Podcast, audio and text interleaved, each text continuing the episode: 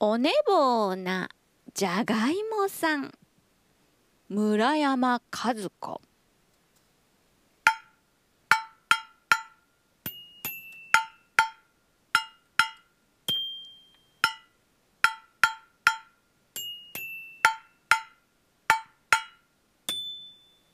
にんじんさんと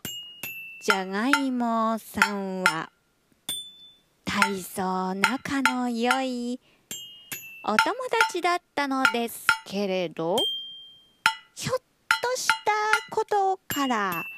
喧嘩してお互いにもう一生口なんぞ聞いてやらないぞと決心しました。ところがある日、にんじんさんのところへにんじんさんとじゃがいもさんのお友達のたまねぎさんが訪ねてきて、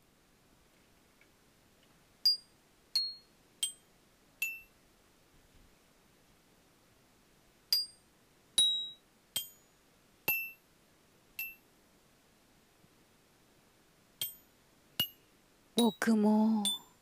こんなに大きくなったので、とうとう明日の朝ろくじに汽車で町の市場へ行くことに決まったよ。明日の朝はじゃがいもさんにもそう言ってで、二人で一緒にきっと見送りに来てくれたまえと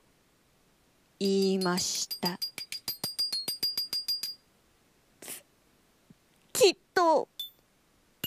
きっと二人で送ってゆくよ。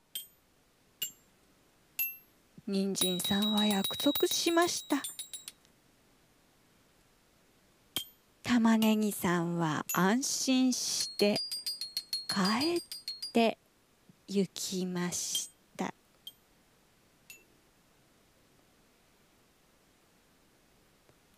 後になってにんじんさんはじゃがいもさんと喧嘩していることを思い出しましたが、仕方なく何度もそのことを話しにじゃがいもさんのお家の入り口まで行っては、ええいまいましい僕の方から口を聞いてやるなんてことはないと腹を立てて、そのまま家へ戻りました。あくる朝、にんじんさんが起きた時はろくじに少ししか間がありませんでした。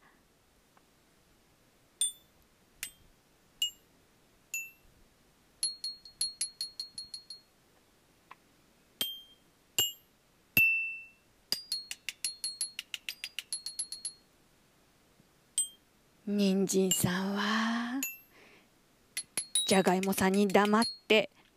一人でたまねぎさんを送って行こうと思いましたけれど、それではどんなにたまねぎさんが悲しがるでしょう。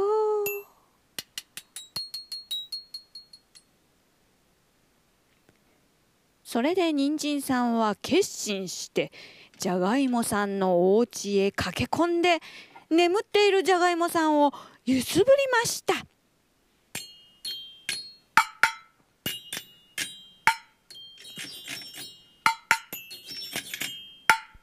ところが皆さんご存じないかも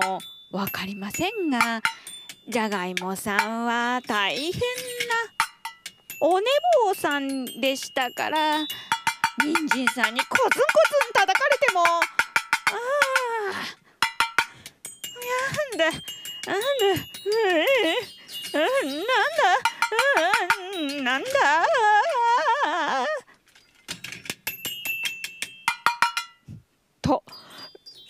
とぼけた声を出すばかり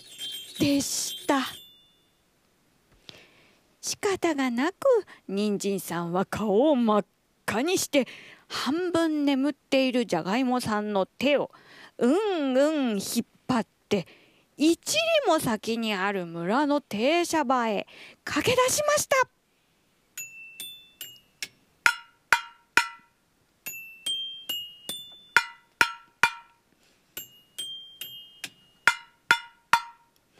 目を閉じているじゃがいもさんは石につまずいて何度も転んでこぶだらけになってもまだ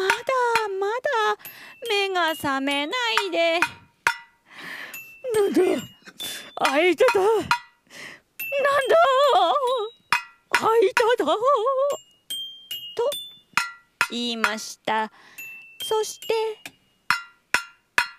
玉ねぎさんの乗っている汽車へ、汽車の中へ入っていって席に腰を下ろしてぐーぐーぐーぐー眠り込んでしまいました。玉ねぎさんとにんじんさんが驚いてじゃがいもさんを汽車から引っ張り下ろそうとうろたえているうちにガタンゴトンと汽車はさんにんを乗せたまま動き出しました。